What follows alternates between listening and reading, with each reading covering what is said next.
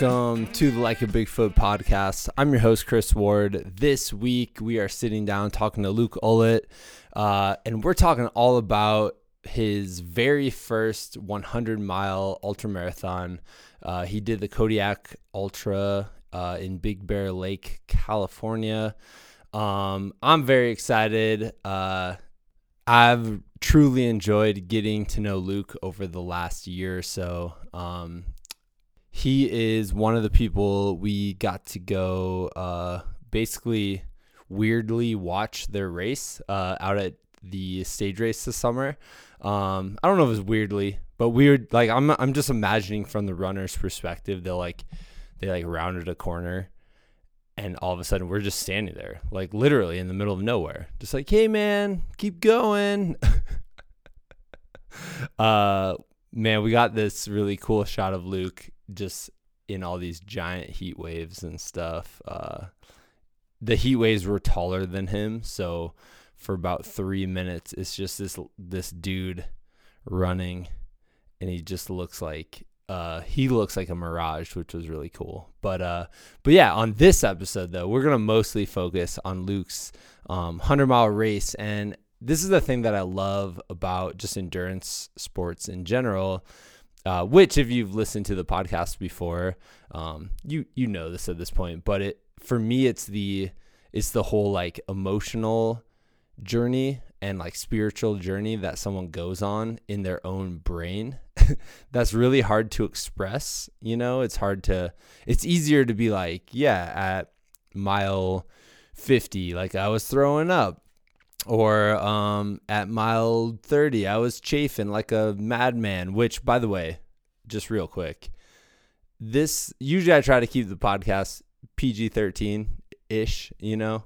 Um, but uh but luke's luke's unfiltered at times. And when he's talking about his chafing uh, there, he drops a he drops a few bombs in there. Um and i have to say uh if you've been there like if you've been in one of these races and you've chafed in areas that he chafed and as bad as he claims he was chafing, uh, you would also be out there probably.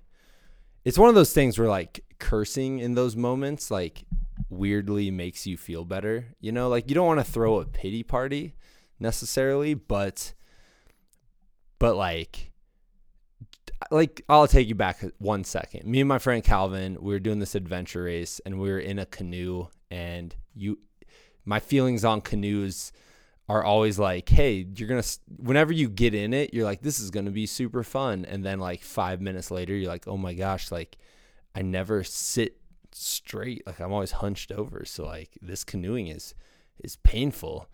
And anyways, we had to go down this river like 10 or 11 miles and we thought the current was just going to take us because we're idiots who don't canoe. Um, and there was no current. Spoiler alert. We were just like, oh, that's the part of the race we'll just float and it'll be cool, man.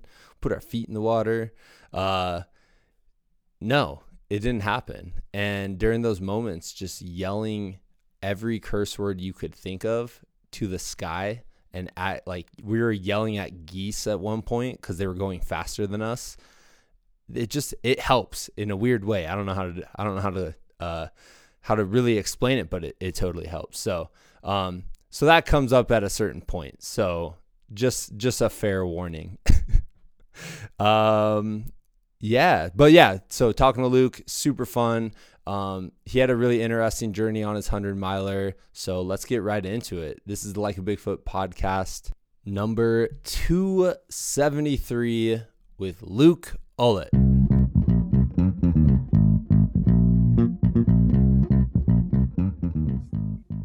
Least I don't have to. It's not a visual recording, right? It's it does record it visually, but I this is not Scouts Scouts honor, even though everyone would enjoy the visual of you. But yes, right. nice. Um, all right. Do you want to get started? Yeah. Sweet. All right, ladies and gentlemen, this week I'm super excited to bring on my friend Luke Ullett. Uh, I asked him how to pronounce his last name. He said like mullet. So I have to start there. Have you ever rocked a mullet? No, many a mohawk, but never a mullet. See, I feel like a mohawk is a total like LA kind of deal, but a mullet you have to go further inland for the mullet. I do agree. I totally agree. Not many mullets growing up in Los Angeles. No, no, Los Angeles, New York City, no, no, not a lot of mullets happening, but inland, you know, inland empire, as they call it, about an hour Mhm. east of LA. Oh, a lot of mullets there. That's how you tell if you're like like I went to LA once uh to visit my friend Travis. He lives out there. And I, I stayed with him for a week. And it seems like you're driving for like three hours and you're still in the city, Yeah. you know? So you're saying if I'm looking for when I see mullets, though, that's the official like you've left LA. You've, you've, yeah, you've gotten into the next county. Oh my gosh. All right. Well, what a way to start it, Luke. Uh, I'm super excited to have you on the podcast. We're going to talk about your first 100 miler, kind of like the main thing I want to hear about. Um, because you know, I was rooting, I was rooting for you virtually. Like I was following your little dot as you as you Mm. went and ran it. But but yeah, man, I kind of want to hear though, like just to dive into like a deeper question right off the bat, like what do you find from like challenging yourself through these like endurance endeavors that you've been taking on recently? Well, I'm a pretty high strung person. So I feel like, you know, if I just am left to my own devices and I'm not doing any of these things and not running, um, I basically feel like a rubber band ball. And running just kind of lengthens that out and slows me down and gives me a little bit of breath. It's not such a tightly wound person though it's still pretty hyper and tightly wound, let me tell you. But there's a little calm there. You notice like a bit of a difference. Yeah. Yeah. What would you like? I guess like kind of just can you kind of describe like what it would feel like if you if you weren't running versus like after you you challenge yourself or like you're going out and going on a training run and stuff like that? What, what would it what would it be like if I wasn't running? Yeah. What is Luke? What is Luke running? it like not running? Because I've only seen you running, dude. It's like a kind of noise. Nails on the chalkboard. Oh my gosh. Oh my gosh. I love it. I love it, dude. How did you like like when did you get into this whole thing? Like, you know what I mean? I've we've obviously talked quite a bit over the last year or so. Um, but I've never really completely asked you just about like your background in in all of this. Uh, I think I started to. Well, I don't really have a, um, you know, a huge athletic background, which is interesting because I I run with all these people that like, oh, I ran track and I did this and I did Yeah. that, and you know, I I uh, I went to um a kind of interesting school, high school, and there wasn't a lot of concentration on college, so I, I went to a community college directly afterwards and realized that I was in 13th grade, and strangely, one of the classes that I had signed up for was cross country. So I went to two of those classes and then never went again, which nowadays at 50, I'm super bummed that I didn't do that. I, I think it could have had so many years of fun. But uh, so then that's early 90s. And I, um, you know, I, I, I didn't go and do anything, not no running until I think it was like 07, 2007 or six or seven. And Yeah. I think it was 2007. And a friend of mine was like, Hey, let's go for a run. And we ran two miles and it just killed me. And, um, but I liked it because I like hiking, but I'm a little impatient for hiking. So I basically just consider trail running like hiking for the impatient, you know? Um, and, uh, and so, you know, I just, I went, I did another two or three miles and then another two or three miles and then four miles. And then, you know, somebody said, Hey, you should run a 50K. Yeah. like, uh, okay. And I'd never run anything more than 10 miles. Um, so then I kind of tried to train and did like a 15 miler and then, you know, had a, I just, when I went out there, it was a fairly flat desert run in winter. So it was you know, winter in Southern California. So it wasn't snowing, but it was cold. The wind was blowing. It was like 20 some odd degrees. And, and, and the, the vibe of trail runs back then was amazing. Yeah. Everyone was just so cool and, and just so nice. And, uh, and I was kind of hooked. Um, and it was, it was really exciting. I mean, I just loved the groove of the people and the community um, that was kind of around the same time that I had my first son. So they kind of kept popping out every two years. I don't know what happened there. It was weird. And uh, so there's three of them that didn't leave a lot of time for running. Yeah. Um, so uh, I didn't do a huge amount um, through the years I did occasionals here and there. You know, same thing happened. Somebody said, "Oh, you should run a 50 miler," and I, of course, chose chose a difficult 50 miler, um, the Red Rock 50, uh, which had I don't know a shit ton of climbing. And, Where's that? Um, Is that Santa Barbara? Okay.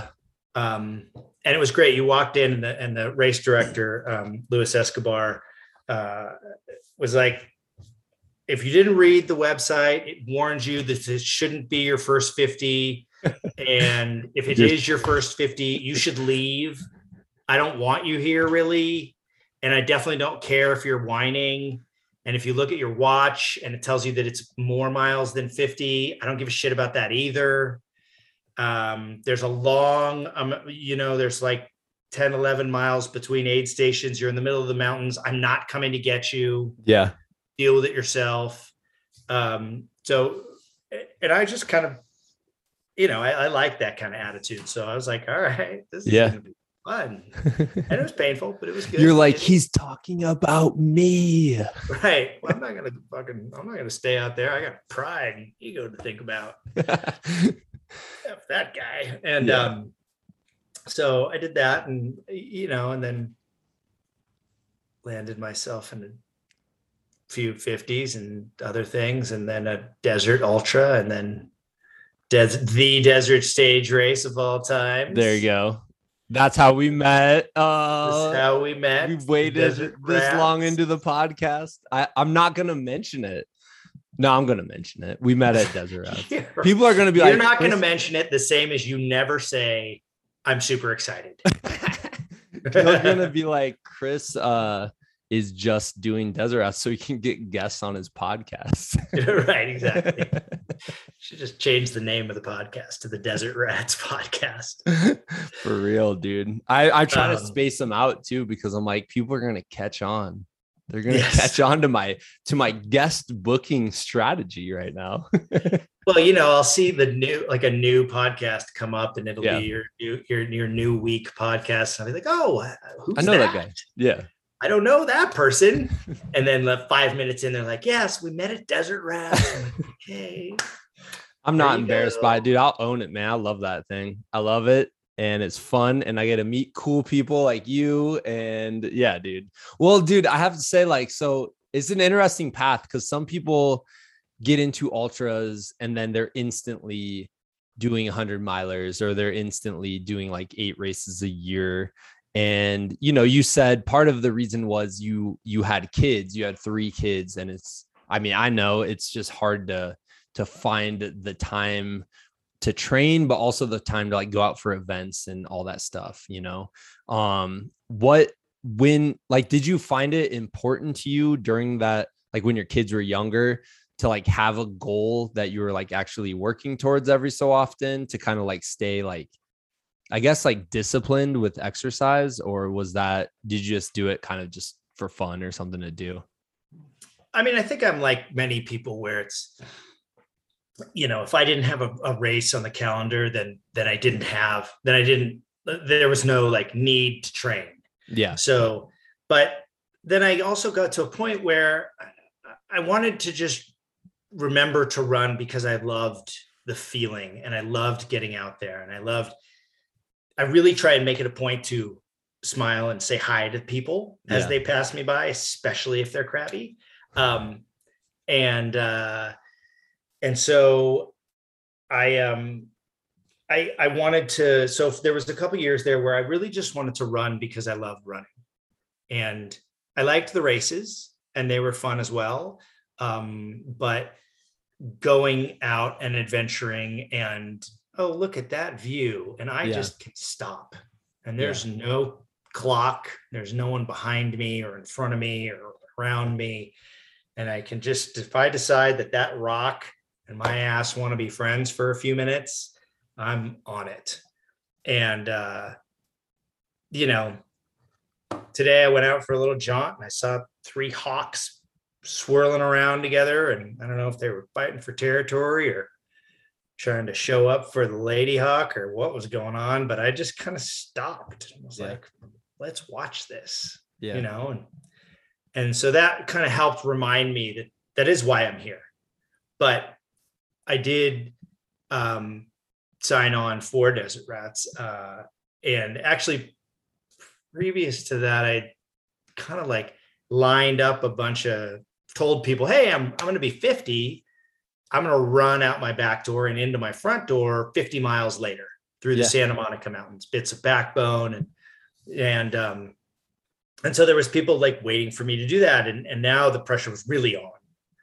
So I kind of started to do a little training for that. And, and, um, and uh, I realized that I, you know, it was interesting. I, everyone had COVID. We all had COVID, right? Not not had COVID. So yeah, but it was a thing in our lives, and it was a definite like yeah. period of time. And in that period of time, I um, had some real changes. Um, you know, I'm separated from my wife. We're uh, I lost my mom in the very beginning, right before COVID started. Um, uh, my grandfather at the beginning of this year. Um, some real heavy, heavy things. My dog, you know, just, yeah. all this stuff. Um, and I was on a road trip with my dad and I did a, a 50K in Alabama and and kind of blew like went out really hard and fast and um and without a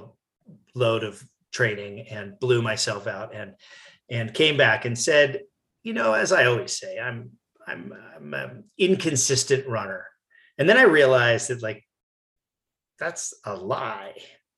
You're not an inconsistent runner. You're just lazy and you know, you put things off and you don't want to just do it. Oh, it's cold. Oh, it's yeah. hot. Oh, it's you know, and and uh when I did that and said that, I kind of went, yeah, I'm gonna try and get rid of that word for myself and my vocabulary and my description of myself. And and um, so I started to kind of train more and, you know, started waking up a lot earlier and getting out there super early. Getting, I was getting back from runs before people, most people I knew were waking up and, and, uh, you know, and it was great. And, um, and I started to just kind of feel really great and feel good. And, you know, I don't, don't see myself going to win a race, but I uh I definitely am out there having fun.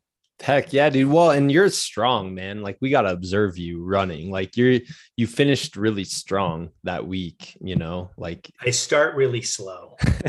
That's that helps finishing strong though, you know. What did you or, find? Or I go out too fast and then get slow and then go back to getting then feeling stronger in the end more than the beginning. What uh when you're out there on the early morning runs, like can you kind of describe what that feels like doing it before the world is awake and you know like i know some people actually kind of almost it's it's almost like a fear intimidation factor because you're out there and it could be dark and it's quiet and there's you know sometimes that's a little bit intimidating. Do you find that at all? Um yes there are factors out there that intimidate you know some of the wildlife can yeah tend to intimidate. And uh, I've got a fire road essentially across the street from where I live. Um, and I'll go out on that and I can do, I don't know, it's like seven miles out yeah. and back. And, um, and, and yeah, it, it's a fire road. I kind of know where the grooves are and I know where the potholes are. And so I'm not a huge headlamp guy. Yeah. Like I personally find that a headlamp blinds you because you can only see what's in the light. A lot of people feel it's like a security blanket, and I get that in areas where I've never been. I'm I want that security blanket for sure. Yeah. Um, but but so I don't even go out with a headlamp, and I'll kind of see occasionally like, oh, shit, there's a couple coyotes 10 feet behind me or right next to me or yeah. you know and but uh there's also a lot of stuff out there that speaks to me i mean i see some crazy amount of owls Yeah. that are just like sometimes they're just swoop right down in front of me and i'm like wow That's an owl. weird. And then you're like, I had the same thought this morning, man. I heard some owls in this tree. There was like two of them. And in my mind, I'm like, can I take an owl just in case? Like, am I going to be able to take one of these out just in case it swoops at me?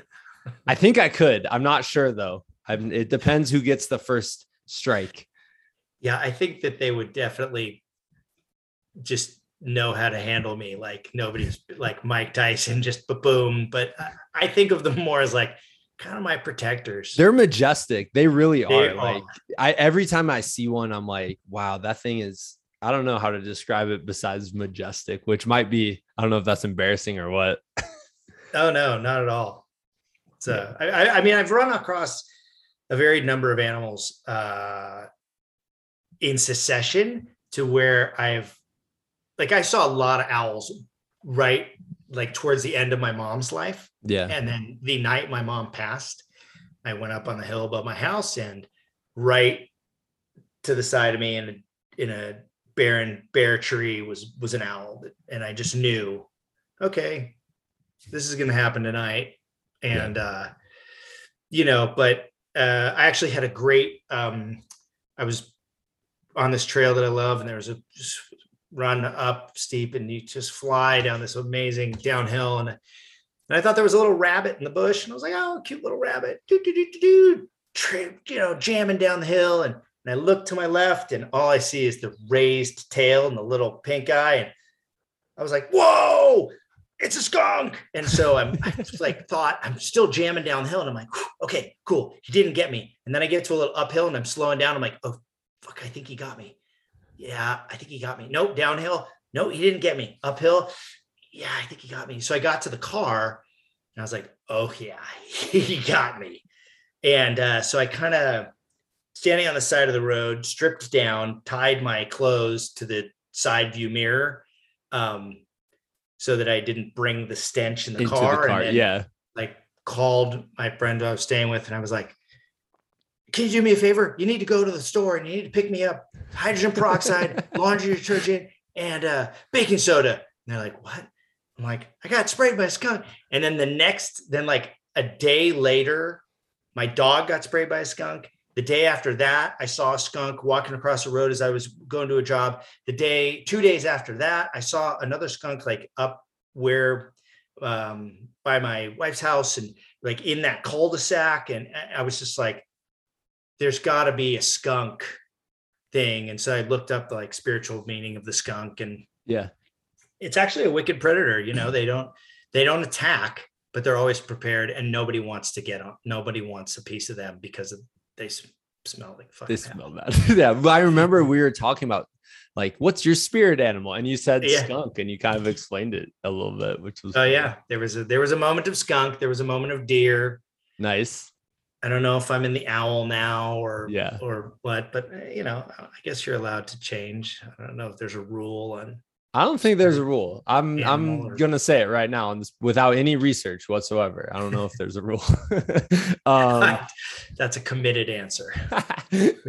but uh but man dude you i mean once you leave and it's early in the morning though you're gonna see way more wildlife it's just Yeah, it's just part of it they're out and about before all the Yeah. humans wake up and kind of like scare them all away yeah, and it's That- kind of a nice time to just be out there and and to kind of ease into the day. yeah You know, I'm not already in the middle of the day. Like I'm basically still waking up. You know, and I'm out there and and it's just kind of cruising along. Do do do. again, not racing, not on a time. Yeah. I know I got to go to there and I got to go back and I got to get it done before I got to go to work. But I'm not trying to think about work too much. No. you know, as, as as we do when we run, the thoughts come in and thoughts go out. And they sometimes mix up, and sometimes they find resolution, and other times they burn the bottom of the pan. Yeah. But Dude, it's such a wonderful way to start the day. Even though I will say, like, I never feel super warmed up. Like, I'm never, I don't feel great doing it, like physically. Like, as if I was, if I went at like 10 in the morning, I would feel amazing, you know? Mm. But it helps like mentally. It just gives me that mental break. And like you said, I just, I go do it and I'm still like half asleep. It feels like yeah, so nice. yeah, Oh. So we're recommending it. We're like, you should wake up early and go for a run. yeah. If you got the time, Everyone If has the time. wake up earlier. Yeah, everyone has the time in the morning. That's the thing. You Yeah. know, wake up super early before the world is there, and you get to just go and be in your little happy place. Yeah, man. And you feel like you're the only person around. It's awesome. I don't I don't know. I am the only person around. 4:30 in the morning, there is not a fucking soul around. There's actually one guy, and we'll wave to each other occasionally Yeah. when we see each other, and we'll just like make this greeting of like, "Hey, weird wake up guy," and he's always like, "Oh, it's you again." The Other weird wake up guy. Yeah. Yeah, You So, should say that next time. No, we do. I can't remember what he says, but I'm always like, I can't really formulate a clear name for him. So I'm like, hey, you weird wake up wearing dark clothes at night, morning guy. anyway, you know, I just kind of keep going. Yeah. Hey. huh. Uh, cool. I haven't had coffee yet. We're all good. Yeah. Yeah. Help Dude. me. That's amazing. Well, I want to ask uh I do want to get into your 100 miler cuz I want to hear about it. But before that like you mentioned, you know, having a lot of like heavy things on your mind um throughout this last year and I'm just curious like when you're going out and you're doing a stage race or you're doing like a 100 miler um are you cuz I know for me like that's how I deal with my with stuff that's going on, even training runs, you know, like if something really heavy is on my mind, I go out there and sometimes I'm like intentionally thinking about it where I'm like, hey, this is the run where I like intentionally deal with this or process it or whatever. And there are other times where, um, hold on a second. That was my daughter. Um, there are other times where I I don't plan on on having those thoughts pop up and and kind of thinking about the like heavy things that are happening in life and yet it just happens. Like when you went out and did Desert Rats or your 100 miler was that something you were intentionally like hoping to like just get some space and some time for yourself? I definitely knew that I would get some time for myself, but um, Yeah.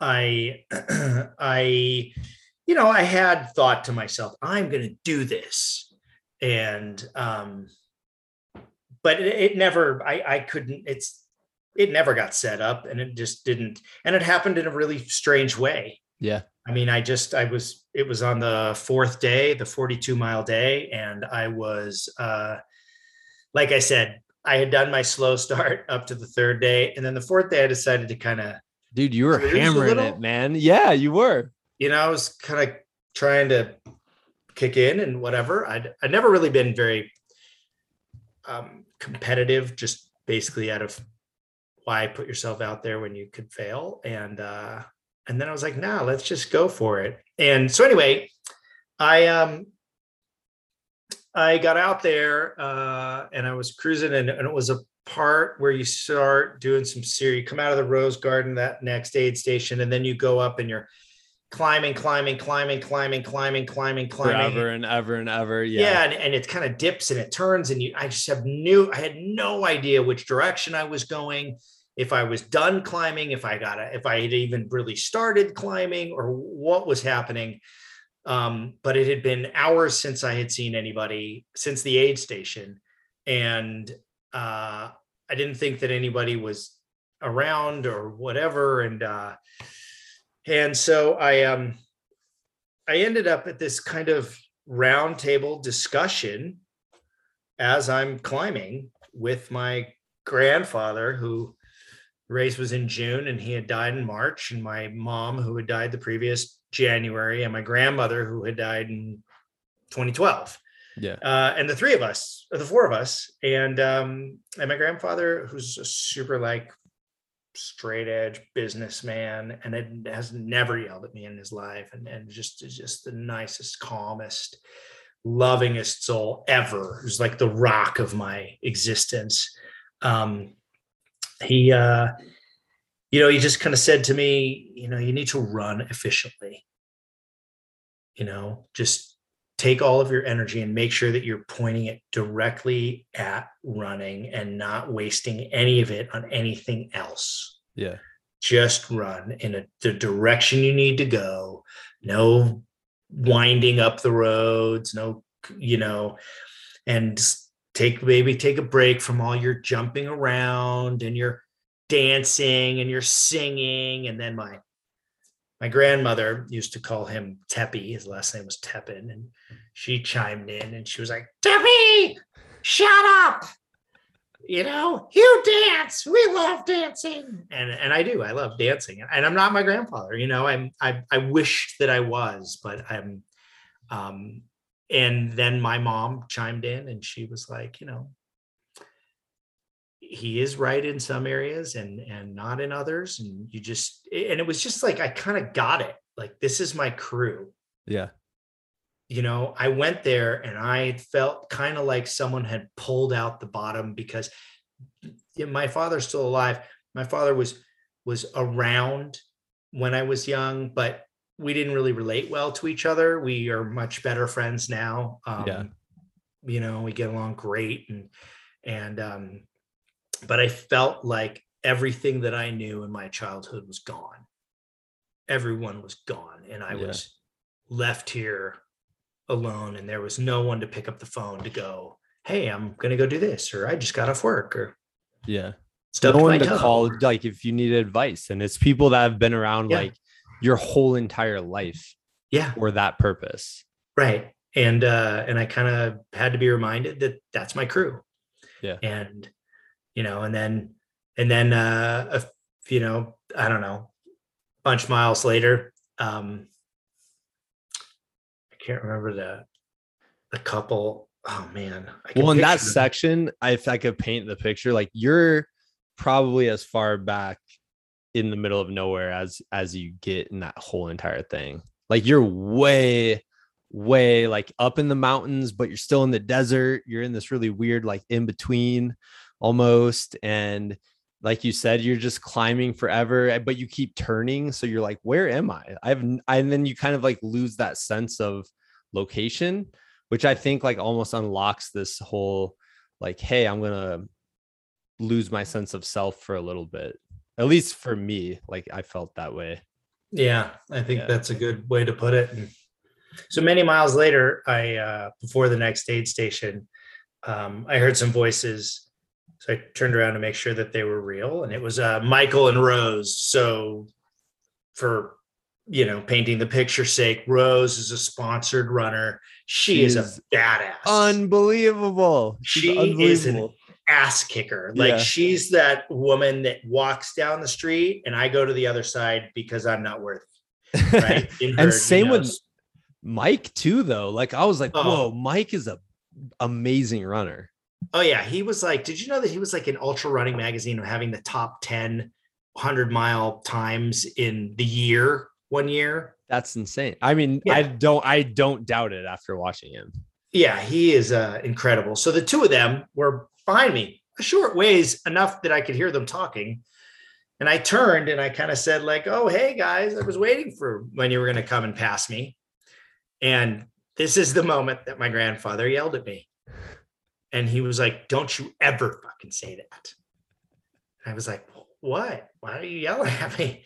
And then my mom explained that, like, you just gave up yeah you just handed them the keys yeah and uh and you don't have to do that you can try why don't you try you have energy Yeah. And so I kept kind of like going and looking over my shoulder. And and it's funny to hear Michael telling me the story of from his point of view. He's like, dude, you kept looking at me. I was freaking out.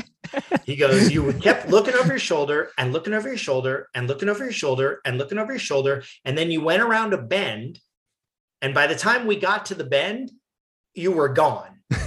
and I remember that bend and I was like, Ooh, I got to get out of view. And I just booked it. And, um, you know, so they went from being like 100 yards behind me to me waiting at the aid station and them catching up to me about five minutes behind, and then me finishing uh, you know, less than 10 miles later, um, you know, at I, I think like a half an hour yeah. ahead of them, you know, and just cranking and you know, and it, it's just fun. Yeah. Was that So like was that like a almost like a self-empowerment moment where you're like, "Oh, whoa, I can like you know, and it's it goes so much bigger than just like running a race, but you're like, "Whoa, I can do these these things in my life," you know? yeah, I don't even know if I was capable of saying that or or or associating to that as I was just kind of like, let's just keep going and having fun. And you're not, you know, you're you're not out here, you're not dying. You're Yeah. you're you're moving. Yeah. And uh and I was going and you know, and then there was just like and I just was I mean, I literally was laughing and there's a thing like that was the part where I got attacked by the fly and I was like the fucking fly and I'm swinging my poles around my head to try and get the fly and I smacked myself in the head and then I'm like trying to go up the street and then up the dirt road and there's cows in the way and I'm like yeah, yelling How's at 'em, now? like the vegan guys coming after him and you know and then like and then I get to the aid station. I'm on your side, cows. What are we Yeah. doing? yeah let's band together um i'm not gonna eat you um and uh i got to the aid station like the, the a couple ahead and and uh and i had some chafe going on and i was like you know amanda help me i need i need some whatever chafing and uh and then thomas was like he and and paul were there and he was like i i've got some tingly toes or something toes and i was like i'll put your toe on my ass. And and then he didn't have the toes and but he gave me some i was like what about that lotion? And he just like this huge gob in my hand and i like smacked it on my ass and i took about four steps to realize that there was alcohol in the lotion. So now i am on fuego just burning and i'm like ah my ass and then i you know ran i was like i can't stop and just like literally like pulling down my pants running with my ass hanging out because it's just trying to cool it off and and then the the head doctor lady who yeah, Andrea. that you got to bring her on she She would like have some stories. You're right. I'm I would love to. she andrea andrea Yeah. She is a ninja. I mean, she, this woman really good, intelligent, dry sense of humor, but you just know if all things go to hell, that's who you want to be with. Yeah. Yeah. And so it was going to hell, right? I was on fire, and uh, she pulled. She was like passing me. She's like, "Hey, Luke, you all right?" And I'm like. I got it, my ass is on fire. And she just reached over and hands me some diaper cream. I was like, oh, Oh, diaper cream. that, slid my way into home. Nice, man. Dude, I love it. I love the stories just from that that specific day too. Always has the stories and you know, without giving too much away cuz we're still working on the film, but man, there's some there's some crazy stuff. You witnessed it. Yeah, You know. that was a day. That, That was, was a day. That was a day. Um All right, let's get away from desert rats. yeah, yeah, let's move up, move on. Also, this podcast now has a hard R rating. Uh Oh, did I cuss a little? Holy, crap. that's okay. in my nature. hey man, it's your nature, you know? My grandmother was a cusser. yeah, yeah. yeah. It was adorable. I'll just put like a disclaimer because you know, I actually one you of my bleep me. ah man, that's a lot of work though, Luke. I'll try and bleep myself. um, no man, do whatever you gotta do. Um, yeah, man, I want to hear about the hundred miler. So a couple, like I was probably like a month ago or a month and a half ago, you went out, you ran your very first 100 miler. Um, yep. and I mean, I'd like to just hear like the story, obviously, but also just like, what's your, what was your kind of takeaway from doing a hundred miler after doing all these other ultras, you know, all these other years, you know, like without jumping up to that distance right away? Um, it, it's kind of that thing of experience, you know, that that you if you experience and you're out there and you experience pain, and then you just keep going, yeah, and it transforms into some other pain possibly, or it just goes away, you know, and and and that or even with the pain, you can still keep going. Yeah. And you might end up with it in the end. And like I said, I've had them where I'm like, oh, this is a real problem. Yeah. My hip is really hurting, or my ankle or Achilles or something is this is going to be bad. And then just keep going and let's see how it goes and aid station to aid station. And then all of a sudden it's gone. Yeah. You know, that kind of uh, I, I think. And and the other thing is um eating and drinking. Just those three kind of bits of experience for me that I've just held on to to remind myself of, you know, drink a lot of water the few days before, eat a lot the few days before, um, and then you know the morning of a race, I pound like a a liter. I pound yeah. a liter, drink a liter before I go to bed. I drink a liter electrolyte liter when I'm up before the race ever starts, and then um, you know, eat a bowl of oatmeal and whatever else, and you know, and just keep plugging in the food. Yeah. And then I've always found that I have had real problems when one of those two is not present. If I am not, do not have the food, I know that we said I'm ending in desert rats, but the very first day of desert rats, you know, I was in Moab and I got some crappy Thai food and I just basically bleeped my pants for two days prior to the race. And so I showed up with nothing in me. Yeah. You know, and that's I, a, and you're already at a major disadvantage. Yeah. And so I didn't rock the first day. Yeah. And then I was afraid the second day. You the know, second so day you should have been afraid, but that's because of it was so hot. I heard it was warm, but it was it was a bit warm. Later. It was he put that out of his mind. Uh dude, we but if you yeah you know, if you have a lot of water and you're, you know, you're you're well hydrated. Yeah. And and if you're going to, you know, let's just visit on desert races in the heat. Like I did not the whole entire summer, you know, the valley area where I work uh gets up in the hundreds a lot and and I did not roll up my you know, I didn't roll up my windows and turn on the air conditioning the entire summer. Yeah. I didn't turn on the air conditioning in the house, thankfully. I mean, sometimes the kids hated me and they were like, Can you dad, please? And so I would just to get them to go to bed. And but um, but you know, just just doing that to yourself eh, and and not taking away that creature comfort of air conditioning and and where I you know grew up knowing if you're going to stop and the sun's out, stop in the shade I would purposely stop in the sun. Yeah. And I would, you know, like I said, be on the in the car and all the windows are down and then the phone rings and you know people can't hear you and so you roll up the windows. But now you have no air conditioning in there. No air conditioning. And then get really deep into it and go for a little spa, free spa section and turn on the heat. Yeah. And then you're just baking and it's great too because then you really just want to get off the phone yeah as you can now tell i can chat like a mother you're like efficient you're efficient on the phone. Yes. Yeah as my grandfather always wanted. Um dude well let me i gotta ask this because i've never been 80 90 100 miles into a race.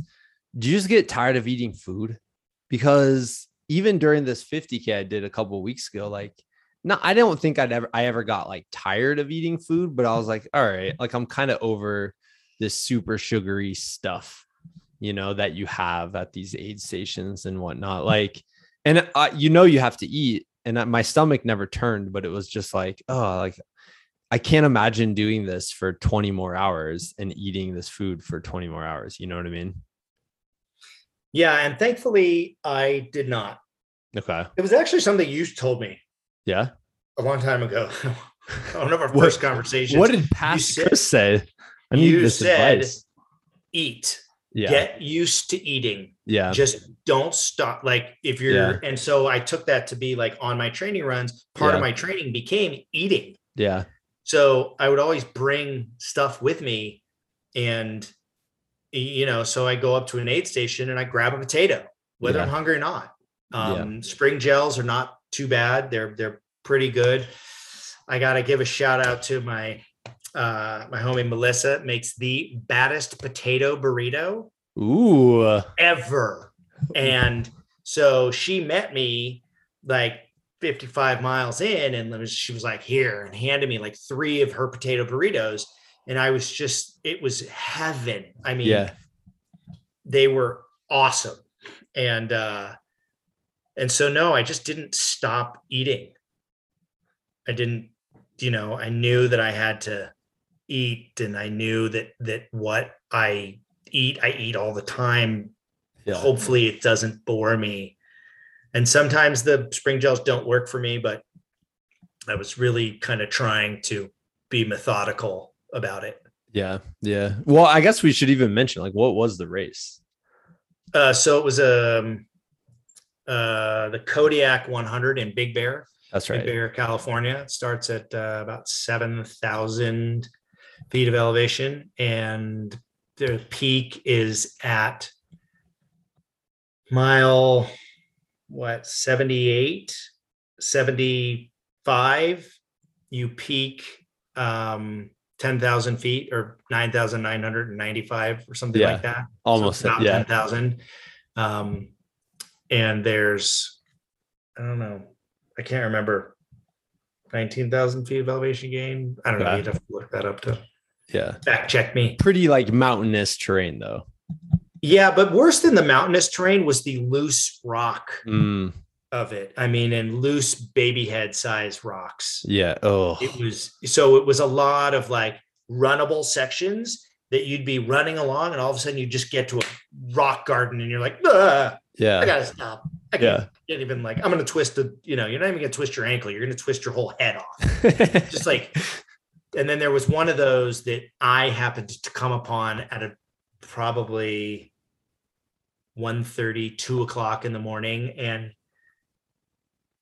let's all be real.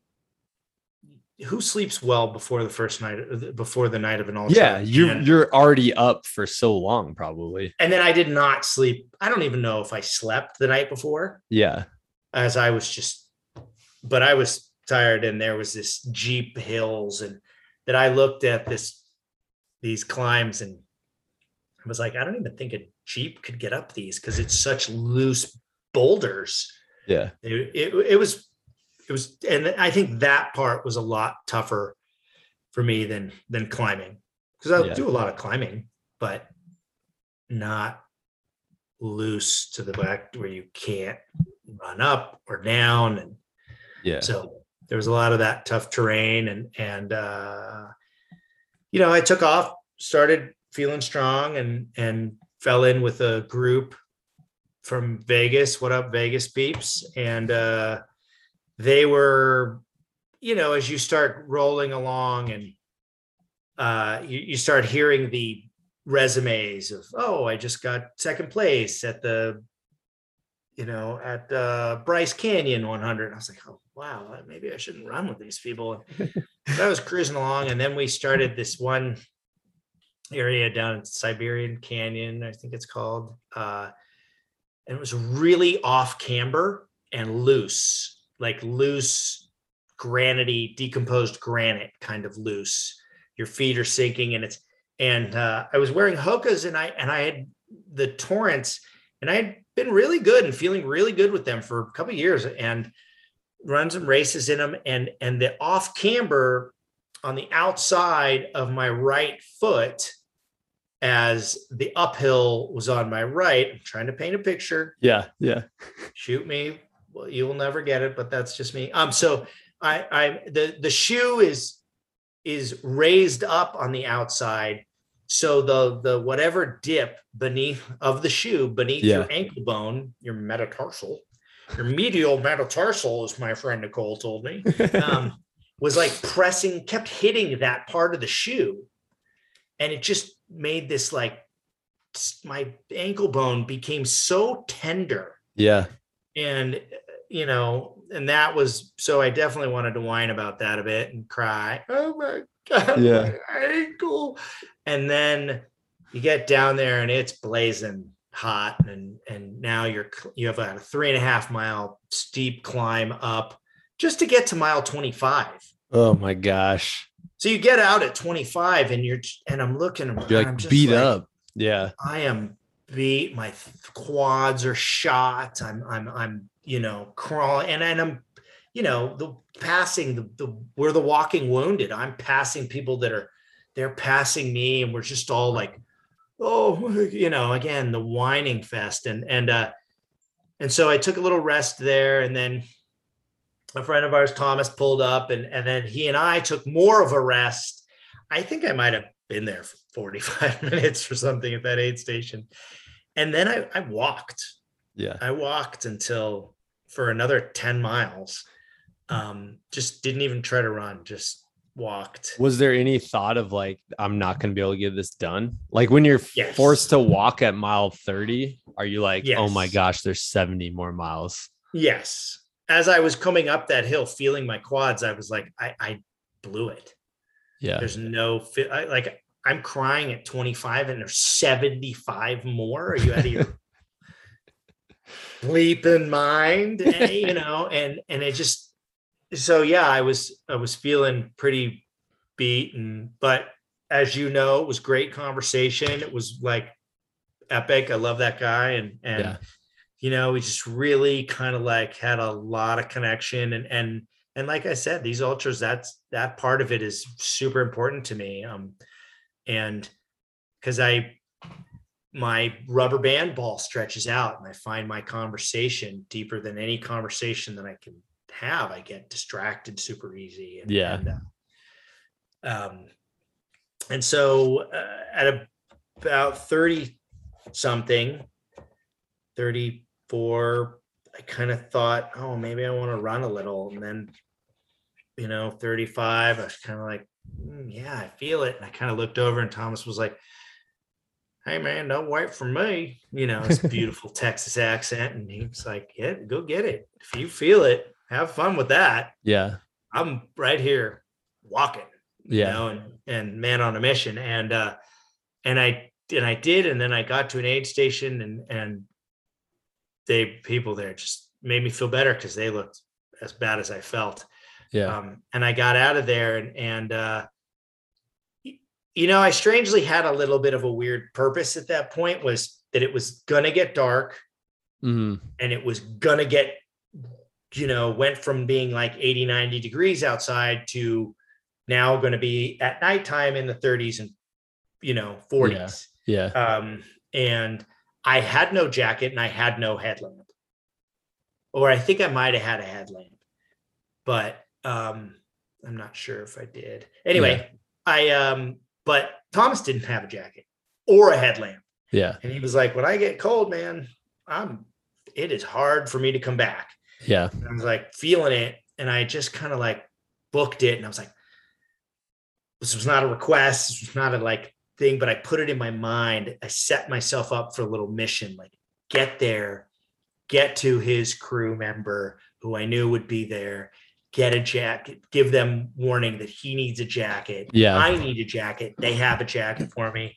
And I just found a beautiful rhythm in the dark, you know, as it was getting dark without a headlamp, doing Yeah. my thing in the in the fading light.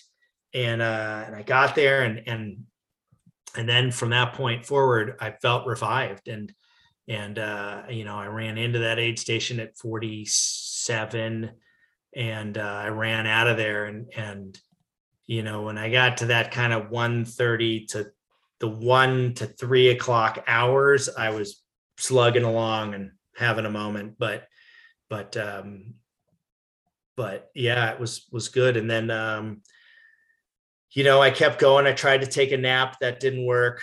Um I uh cra- you know, crawled my way up that climb to 10,000 feet and came, and as the sun was rising and, and as we started coming down, my, my pacer, Monica was like, you know, when we get a chance, and she's just like the sweetest little energizer bunny. She just never stops this one. You like, I've never run with her where she said we did Grand Canyon together and, you yeah. know, other excitements and, and adventures and like, ah, I'm dying. How you doing, Monica? Oh, fine. I'm fine you know, it's like 30 something Mighty Mouse. And, uh, yeah. and, and she was just this cheery, great person to be around. And, and, um, and as, as were, you know, the Pacers I had were awesome. Cindy leading me through the darkness and, you know, like, hey, Cindy, and she's got her deaf ear, and I'm like, hey, come on, wait, and, you know. Anyway, there was more funniness, and, and she's like, I got to take pee, and I said, you know what, I need to I need to find a dirt nap. And and and I found I looked over and there was a tree and a little mound, and I just said, "Wake me up in ten minutes." And uh, and I kind of round raised my head up again, and and she was like, "I gave you two extra minutes," and I was like, "Okay, good, let's go." And so we headed on down, and we got to the next aid station, and they're like, "We need to warn you, you might miss the cutoff." No way, really? And I was like, "What? Me? I, I'm gonna miss a cutoff?" what the like I've dropped, but not yeah, not off. And yeah. I got all like, what guy? No. and um I can't be that. And uh and so I turned to Monica and I was like, You ready to run? She's like, Yeah. And so we uh it was five miles down to the next aid station where they would pull me. Yeah.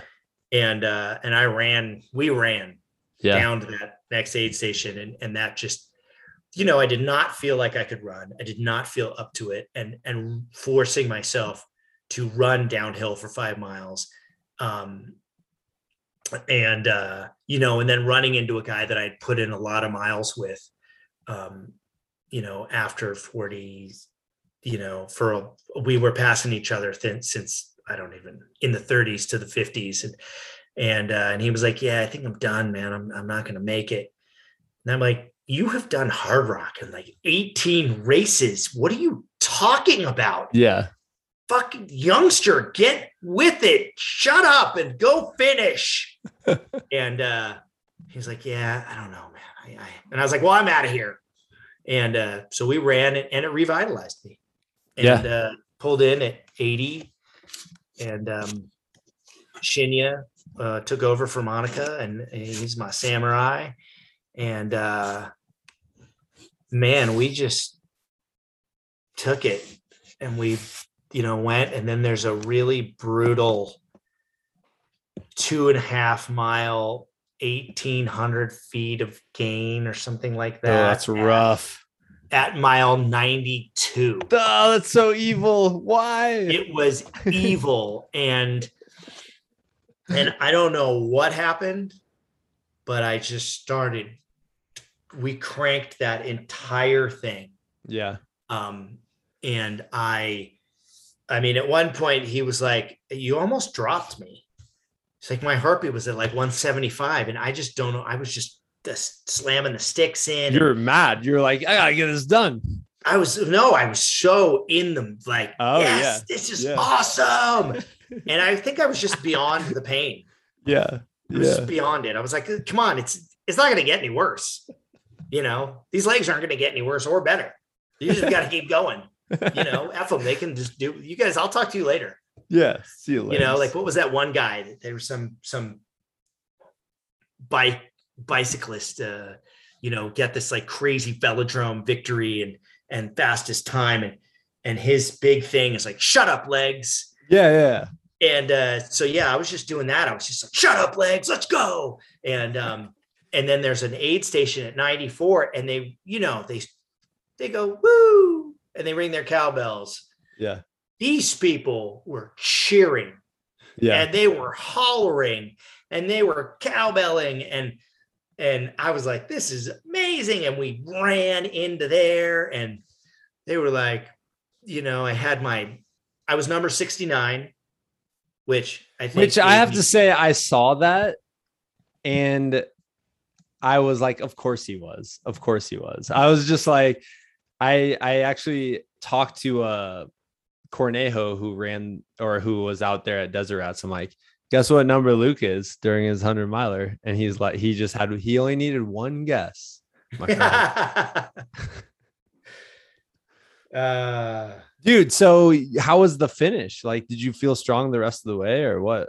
Uh yeah we got up to 94 and the next people were like 45 minutes they had left that aid station 45 minutes before us Wow. and i was like shinya we can catch him come on let's get him and uh Your friend so- hasn't been like he's lose he's lost it. He's lost it. He's lost his He- mind. he was like i do not understand what's going on but let's go you know he's just the he's the he's just awesome Yeah. awesome awesome awesome dude and uh and um and i didn't realize that you know we got about mile or mile to two miles from the end and i was like okay i'm tired i'm gonna walk Yeah. you know and i came in five minutes behind those guys Wow. I should have ran. I could have done it. And, but I had myself a sprint finish, you know. I got Yeah. down to the end and I was like, and again, kind of like I've done before, as I start, I was like, woohoo, all right, I'm gonna run across the finish line. As I'm running, I'm like, holy shit, the finish line's a lot further away than I thought. I started too early. I I started, too early. Yeah. but now they're watching me. Oh. so it was really it was it was you know and and some other you know um kathy and rich who'd been crewing me the entire time and and uh and and we're just there and they're just you know again amazing yeah. people around me eh, to which when i was in that kind of suffering you know enjoying that sufferfest in the the 30s you know i thought about the people that were on their way to bring me a potato burrito or that were on their way to to pace or that were out there all night ready to be out there all night crewing and and i was just like i don't even know how i've ended up knowing people like this and knowing people like you, Chris. You're like an amazing, loving, wonderful, exudes beauty guy. And like, I You know, it, man. I I just um awed by it all. And and uh, you know, there's a lot of that that just at times it's kept me going. Yeah. No, You know? man. I think that's like, and you talked about the community aspect of just trail running in general, but I think that's part of it too is you realize like, hey, you're not going to get through this thing by yourself. And this thing in this case is a 100 mile race, but in reality, it's just life. You know what I mean? Like in life, you're not going to get through it by yourself. Like you just aren't. You need to be, you need those other people and that you need their support and you also need to be supporting them so they're given that support back you know Yeah, it's So cool. definitely that whole independent, interdependent thing. You know, you can't, you know, we've got to, we learn to build ourselves up to be better for those around us and, and, and, and to build off of their experience and knowledge and, yeah. and love and joy and to be able to ch- accept what they're, you know, channeling, giving to you. So, yeah. you know, but you're adding to that too you know what i mean? Like you Yeah. get a that's the, the experience of just being a human i think is like you're experiencing that and feeling that but you're adding to it and I, i'm always just like what what are you adding to the human experience like what are you adding this positivity or are you adding negativity to it like it's really Well, I think Um, we get a choice, and in in in ultras we get a choice because no one's going to Yeah. fault you for for for bitching No. about the pain that you're in after a unreasonable amount of hours and, Yeah. and miles Yeah. and and rocks and weather and you know no one's going to be like oh you're such a wimp Yeah. but yeah. you know but i've also you can make a choice i mean i have to make that choice because i'm super easy to go into the whiner Yeah. and but i i like to kind of you know i like to dance when i get to an aid station Yeah. you know i, I mean literally Or to a film crew. i like to dance when i see a film i like to dance when i see people you know yeah. i see if i'm in the middle of the desert and i see another person i'm just so excited i'm like woo Yeah. dance." No, I feel it, man. You know. I yeah, man. Well, and I think like to to what you just said, like it's kind of the same in life. Like people understand, like it's been a hard couple years for a lot of for everybody in many ways. And it's like you understand if if someone is a bit negative, you know, but the people you, I remember that like really stick out in my mind are the people who have gone through those hardships and yet are able to maintain their like love and and positivity and their like support of other people. You know what I mean? Yeah, and and and being on that, you know, being a desert rat, you- just get a, a lot of days with people, so you get to know more than Yeah. you do in a single day race where you're passing someone. Maybe you're pig- leapfrogging them, but but you know, there's not a lot, not extensive amount of time to to get to know them, and you know, and you can show up and kind of, you know, hey, look at my big load of woes. And then they'll kind of drop theirs and you kind of go oh i'm going to close mine back up. And you know maybe i can now stop talking and start listening and Yeah. just you know i've had someone say to me something at desert rats they said something to me that it just i didn't know what to, to do or to say i just stopped and went and gave him a hug Yeah. Yeah. i was like is all i know Yeah. here Yeah. That's Yeah. what I mean. That's what, and I just love like you're interacting with people you wouldn't normally interact with in like everyday life, probably, you know? Like my favorite thing was you and Jason, who's also been on the podcast once again, Speaking contributing to the theory that of how Chris gets podcast podcast guests. Um, but Jason's just like in, this incredible guy, but you guys kind of became friends. And it was just funny to me because one, just like he's a bit taller than you. So like the look. total laurel and hardy Yeah. He's not a bit taller than me. He's like a f- foot taller than me and probably a hundred pounds Yeah. Is Yeah. on me, you know, but he gives a great hug. And you guys came from like different backgrounds and all this Oh, stuff. And yet, yet this breaks you down into this area where like you're seeing each other for the most important parts of of you. You aren't seeing your differences. You're like realizing how much you have in common, which is really cool. Mhm. which is awesome, man. But dude, I got okay. So to kind of wrap up, uh, if you kind of distill down into like one kind of concise big lesson that you've learned just from ultra running or trail running, um, even like I guess we could even talk about like just in this these last two events, which have been really big, big events. If you distill down like one lesson to that, what would that lesson be for you? Should have asked me this question a long time ago, so I didn't have time to think. Well, I should have. I should have. Yeah, man. Come, on. You don't have. You don't have like one big life lesson just on the spot, ready to go. Um, well, I, I have a big life lesson that I that I say to myself, but I'm not really sure if uh well I I would think that possibly it's that you know we this I don't know that I have this crew with me at all times yeah. and um and you know i i don't know if that's my big life lesson. I i uh i kind of got my barometer of like can i tell my boys this? You know i got riley 9 gavin 11 grayson's 13 it, at any part of their ages in their lives what i'm doing can i say that i've done what i'm doing to them? Yeah.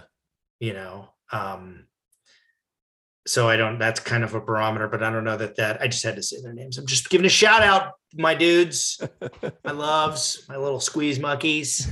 Um you know eh, eh, so i don't really know what my what my well, it's almost from what just from what I've heard from your story is like you it's it's almost this reminder of like the people we love their their lessons like w- they they pass things down to us. Like the your family members will pass things down to you.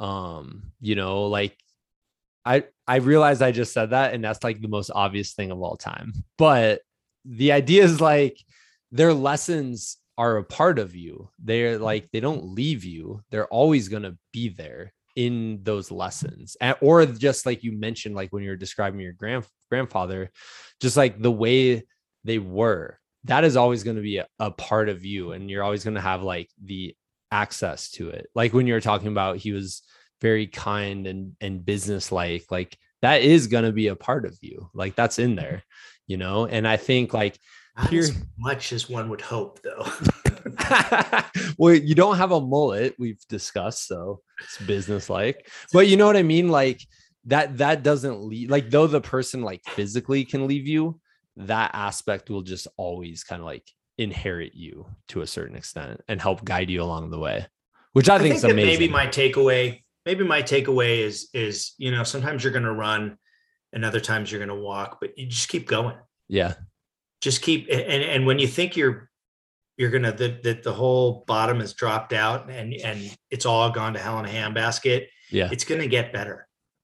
And and you just got to keep going because maybe it's not all about you. Maybe it's not all about me that i'm running. Maybe i'm doing this and i gotta i gotta show the boys. Maybe it you know i know that this you know like this weekend was a past weekend was like a memorial of his six month passing uh, um and uh you know and i came away and i it was just me and the boys that went up there and um to be with family and and i came out of there and i and i realized that you know that that i'm not alone because they're they're with me. Yeah. And i'm here with them and I, and and you know i just got to keep putting one foot in front of the other and if i can ever teach them a lesson or anyone it's just just keep going. Yeah. Who cares what you're thinking you're thinking about whatever the hell's going on just keep going. Yeah. You can do it if you just keep going. And like things will turn itself around sometimes Yeah. like unexpectedly. Oh yeah. And you'll be up Yeah. on top of a mountain at mile 93 just yelling like yeah. Yeah. Oh yeah. You know I'm yelling and dancing and singing ow! Nice Oh, yeah. man. Well well i love it luke thank you so much for coming on and sharing dude i really Thank you. appreciate This it is and awesome. hopefully hopefully we'll see you soon yeah hopefully be in your neck of the woods soon heck yeah man all right talk All soon right. All right. That wraps up the episode. Uh huge thanks to Luke. We actually did get to go on a run together on Monday because because I think I read a text wrong and Luke was just he was out in the area in the Denver area and he was basically telling me about a breakfast place. But I thought he was asking me to go to breakfast on Monday and I was like, "Oh, dude, I'd love to, but I have to teach at seven in the morning. So like, you know, I usually can't swing a a breakfast morning before work. Um, and but but then I was like, but then but we could go on a run at five a.m. because for some reason I won't go out to breakfast, but I will run up a mountain in the dark at five a.m. Uh, so long story short, we ended up meeting at North Table Mountain. Um, went for a run there. I brought him a headlamp. Uh, and it was a misadventure. And you know what? I am grateful that I can have misadventures on random Mondays before work, like completely unexpected, you know? And this misadventure, this particular misadventure was completely my fault because I'm an idiot. Um, so I brought him a headlamp. I had my phone. I was like, I'll just use my phone uh, for a light. And I just haven't had time to go to the store and I haven't been able to get batteries and I know that headlamp was dying and I knew it was like struggling with batteries. But I found some batteries in like a random drawer in my house. And I was like, "Oh, perfect. These batteries are totally going to work." But they weren't like actually in a package, which is always a sign. It's always a sign where those batteries aren't going to work, you know? Like every time you open a drawer and you just find like a random battery, guaranteed for some reason you took it out of something and you instead of like getting rid of the battery, you're like, I'm going to put it in this drawer for for safekeeping. Uh, so I I put the the the batteries in the headlamp and I turned it on and it was super bright for for a second. And I was like, "Oh, cool." So I turned it off. I was like, "Oh, perfect. We're going to be fine."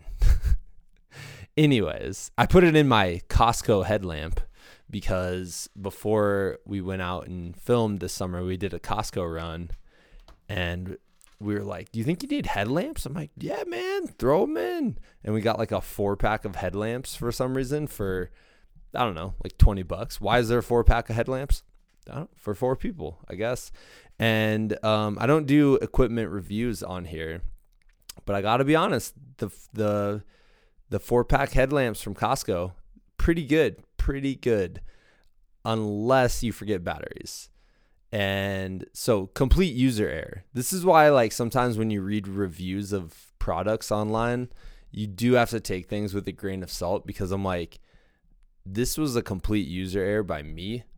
I could go on Costco and be like, one star. Like your headlamp caused my friend Luke to trip on a rock. Um, because we were going up North Table Mountain, headlamp died like almost immediately. And I was just I spent the whole run like apologizing, like I'm so sorry, man. I'm I'm so sorry. And he was like, "Yeah, dude, no big deal, whatever."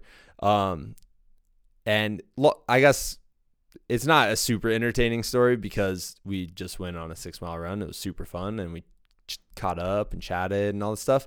But we did it while sharing the light from my iPhone running right next to each other, which was a fun bonding experience. So I was down with it. Um, yeah. But, anyways, I just wanted to thank Luke. Uh, like I said in the intro, it's been really fun getting to know him over the last year. Uh, he's a great runner. He's a strong, strong runner. He's finished uh, the race I watched him finish strong. He completed a hundred miler. It's impressive to me. It really, truly is. And the more people I know that are taking on their first 100 milers, and and the more people I know who who have ran these and talked to me, um, it's it's really inspiring. It's intriguing, uh, and all that. So um, so yeah, I'm trying to formulate what the next adventure is, and I'm honestly, I honestly don't know yet. I want to do something that's meaningful to me, um, and you know, when I when I talk to Luke and hear about kind of like the emotional journey, I'm like, that's what I crave through these races, and to hear when other people get to have an experience like that, you know, that's that's really what drives me through or pushes me through, you know. Um, and just for kind of uh, future reference for you guys, we do have another desert rat coming on uh, maybe next week, maybe in a few weeks. Um, I interviewed her last night, Sabrina White. She's incredible. Uh, we had a great conversation, but I also got to hear about her very first 100 miler, uh, which was at the Yeti 100, and I'm I'm excited for that episode too. So, uh, so yeah. So maybe I do participate in Desert Rats to get guests for the podcast. I don't know. Or maybe, you know what? I meet people at this thing. It's a really close bonding experience and I'm fascinated by their stories and want to come on here and share them with with you guys. You know, when you meet someone who's really interesting or someone, you know, you you look up to uh it is something for me like when i meet someone like that i'm like oh i want to one selfishly i want to sit down and talk with them for an hour um, but two i also think like people should know this person. Like this person's cool. Uh, this person has a cool story or a unique perspective and things like that. So um, so yeah that wraps up the episode this week. Thank you guys so much for listening uh, and we'll be back with you next week. See ya